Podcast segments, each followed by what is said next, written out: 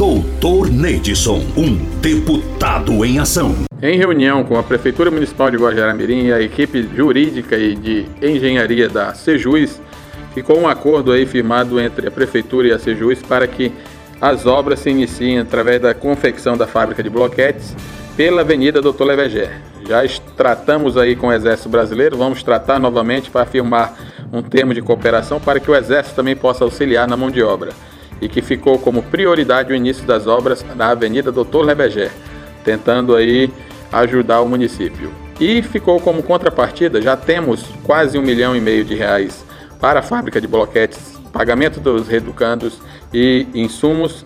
A contrapartida da prefeitura ficou no valor de 38 mil reais para que seja firmado esse termo de cooperação e dê início e continuidade na fábrica de bloquetes. Doutor Neidson, um deputado em ação.